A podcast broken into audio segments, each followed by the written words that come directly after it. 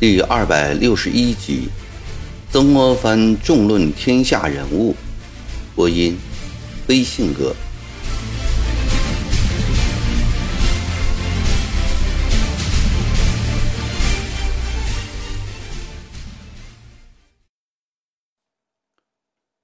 曾国藩上上下下梳理着长须，沉思良久，才慢慢的说：“越旦人物。”从来非易，身处高位之人，一言可定人终生，故对这类话尤须谨慎。我向来不轻易议论别人，即因为此，今日勿谈，非比寻常。有些话再不说，恐日后永无机会了。不过，我也只是随便说说，你听后。记在心里就行了，不必把它作为定评，更不要对旁人说起。当今海内第一号人物，当属在西北的左季高。此人雄才大略，用兵打仗自是第一好手，待人耿直，廉洁自守，亦不失为一良友贤吏。但喜出格恭维，自负偏激，这些毛病害得他往往吃亏，而他自己并不明白。金陵收复后，他不与我通往来，后人也许以为我们胸中细末，其实我们所争的在兵略国事，不在私情。我一直以为。他是大清开国以来少见之将才，我想，他若平心静气地谈起我，大概也不会把我说的一无是处。李鸿章说道：“门生听杨昌训说，浙江的饷序只要晚到几天，左季高便会火速寒催，不管青红皂白，开口便严厉讯问。”你的官是谁给你的？误了我的大事，我立即参调你的巡抚。呵呵呵，这就是左季高啊！曾国藩笑道：“这话也只有他说得出。左宗棠之下，当属彭玉麟。此人极富血性，光明磊落，嫉恶如仇，且淡泊名利，重情重义。”我常说他是天下一奇男子，他每次都跟我说起要回到他的退醒庵去。他也曾对我讲过，陈广夫先生有次仔细看了他的骨相，说他前世是南岳一老僧呢。李鸿章插话道：“这也许是真的。”曾国藩正色道：“广夫先生的相。”是看得很准的，他要回退醒安，我也不再强难他了。今后小事，你不要再去惊动他。倘若洋人与我有战事，你用“忠义”二字一击，我料他哪怕七十八十岁，也会像老廉颇一样永赴前线。李鸿章点头应允。此外，还有郭君仙。前几年在粤与纪云闹得不可开交，横情横理，自是君仙不对。早年在都中，纪云见君仙之文才，便急于纳交，央我从中少介。后任相府，又屡思言之入目。彼任乐都，言及问黄兴农能否胜乐府之任。纪云既书和黄及藩司文阁，而保郭堪任乐府，令兄堪任藩司。纪云才具固然不如君仙，但毕竟有德于君仙。而君仙与纪云争权，弄得督府不和，君仙自己亦不点点，先是弃前世夫人，后迎前世入门。其老妾命福相见，住房夫人居下手，妾居上手。进府署则以夫人、如夫人三乘绿顶大轿一起抬入大门。你看舆论怎不鼎沸？而君仙竟悍然不顾。怪不得岳府做不下去了呢。这些趣闻，李鸿章听得甚是有味儿。不过话要说回来，君仙之才，海内罕有其批。然其才不在封疆重技上，他才子气重，不堪繁剧。他只能出主意，先计谋，运筹于帷幕之中。他对洋务极有见解，明年合适的时候，我拟保荐他出洋考察一次。他的所见必定会比志刚、宾春要深刻得多。我观他的气色，绝不是老于长沙城南书院的样子，说不定晚年还有一番惊人之举，从而达到他一生事业的顶峰。我对这个童年多少有点了解，他最适宜与洋人交往。去年京案发生，举国主张强硬，反对柔让，君先力排众议，痛斥不负责任的轻易，真正难能可贵。是啊，他在这方面的见识远胜刘叔，也胜过孟融。曾国藩说道。另外，刘应渠长厚谦下，心地亦端正，性能下人，是有福之相。关秀峰城府甚深，与人相交不成，然只容身保卫，尚无险颇。沈幼丹胸次狭隘，而本事不小。杨厚安不料病重的卧床不起，他学问不足。事业怕就只到这一步了。黄一生人极老实廉洁，但本事不济。长江虽是提督一职，今后遇到合适人再更换。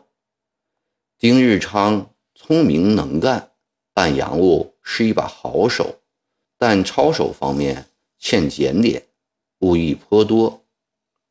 呃，关于丁日昌的议论，我也听说过。天津有人骂他是丁鬼子，此人有点像门生，做事不大留后路。李鸿章自嘲似的笑了笑。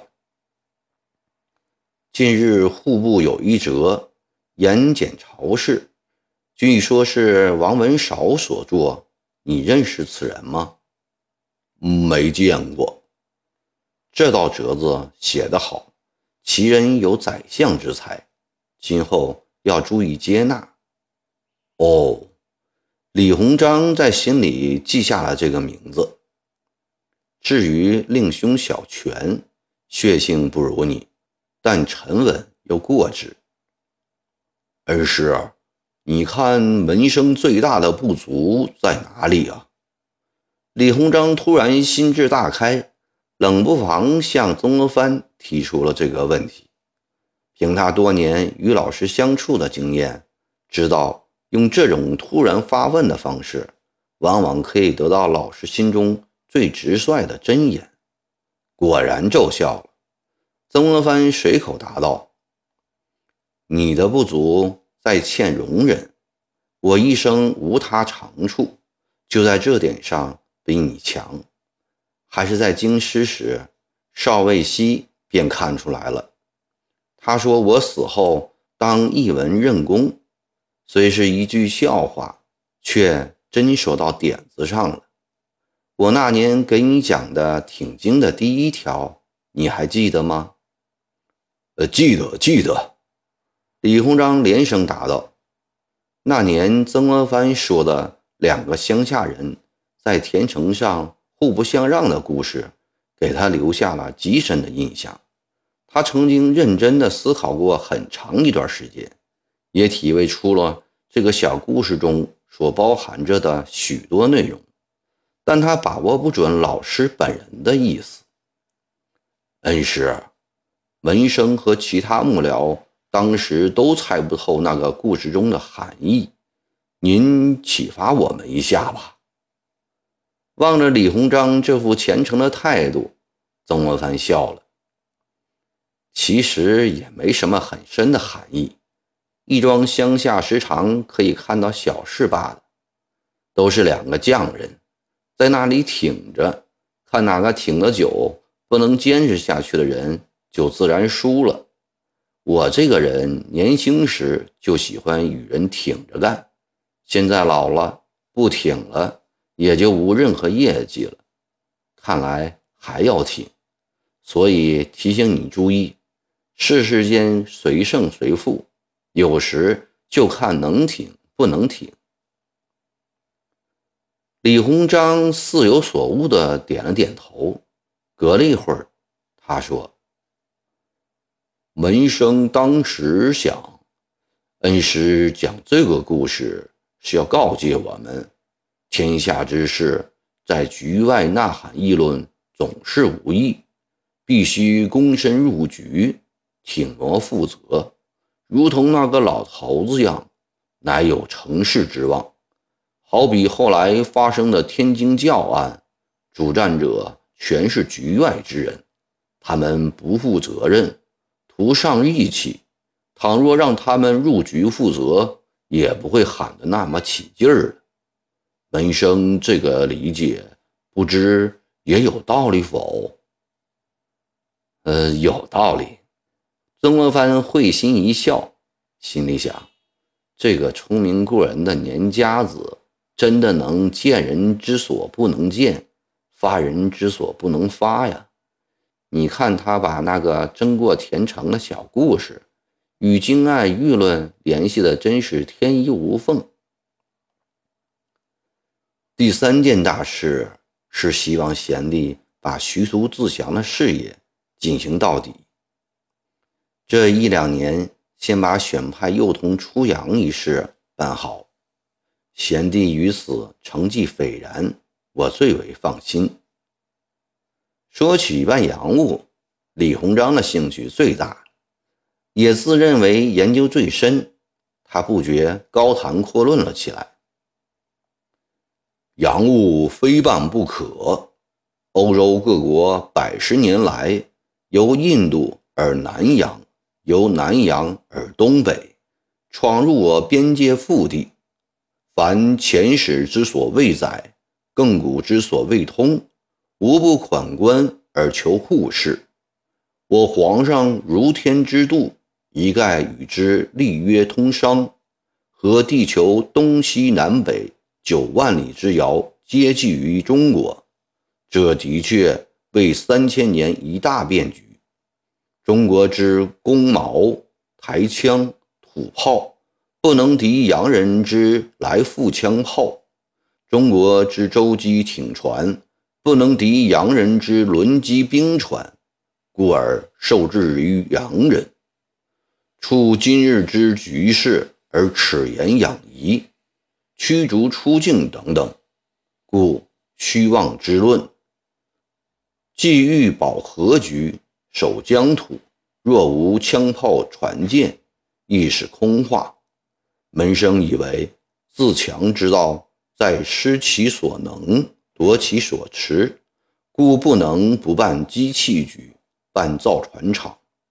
门生想，洋人之枪炮舰船，也不过创制于百数十年间，就能持之而亲临我中国。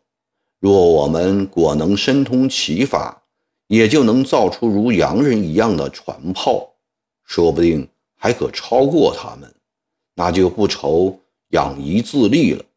所以门生极为赞成派幼童出国留洋之事，并竭尽全力协助恩师办好。曾国藩卧虚凝神，听完李鸿章这番宏论。对他所提出的三千年一大变局的论点赞赏不已。这是一句振聋发聩的呼喊，但愿太后、皇上、中书诸大臣以及各省督府将军、提督都能听到这声呐喊。少权，你以“三千年一大变局”这句话来概括今日形势，非常简明动听。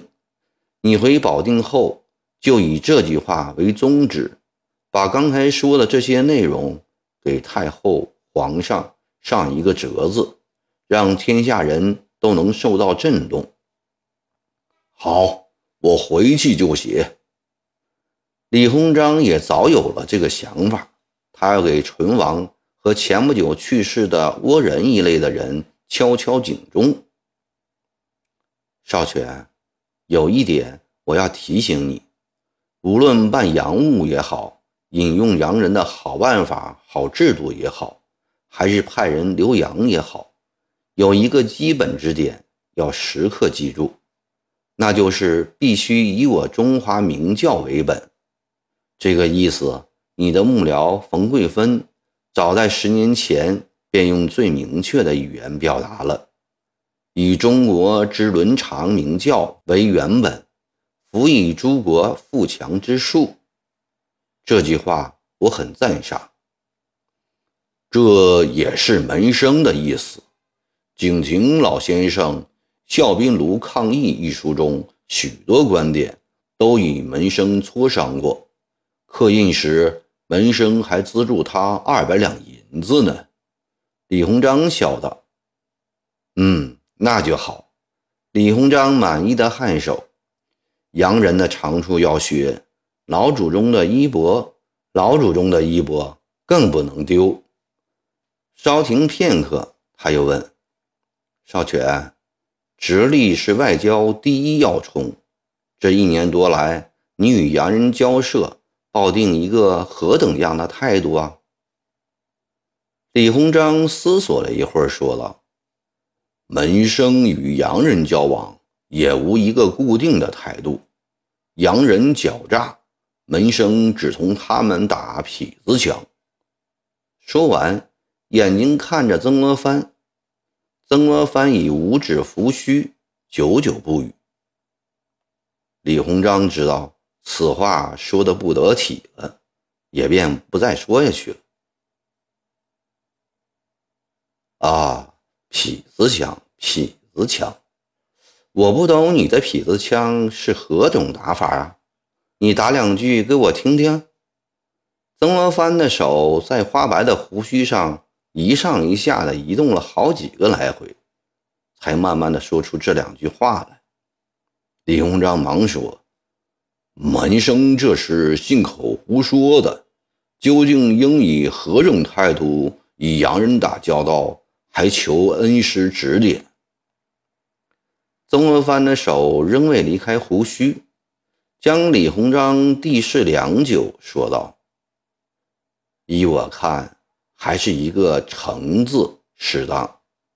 诚能动人，洋人亦是人。”中国人可以诚动之，洋人岂能列外？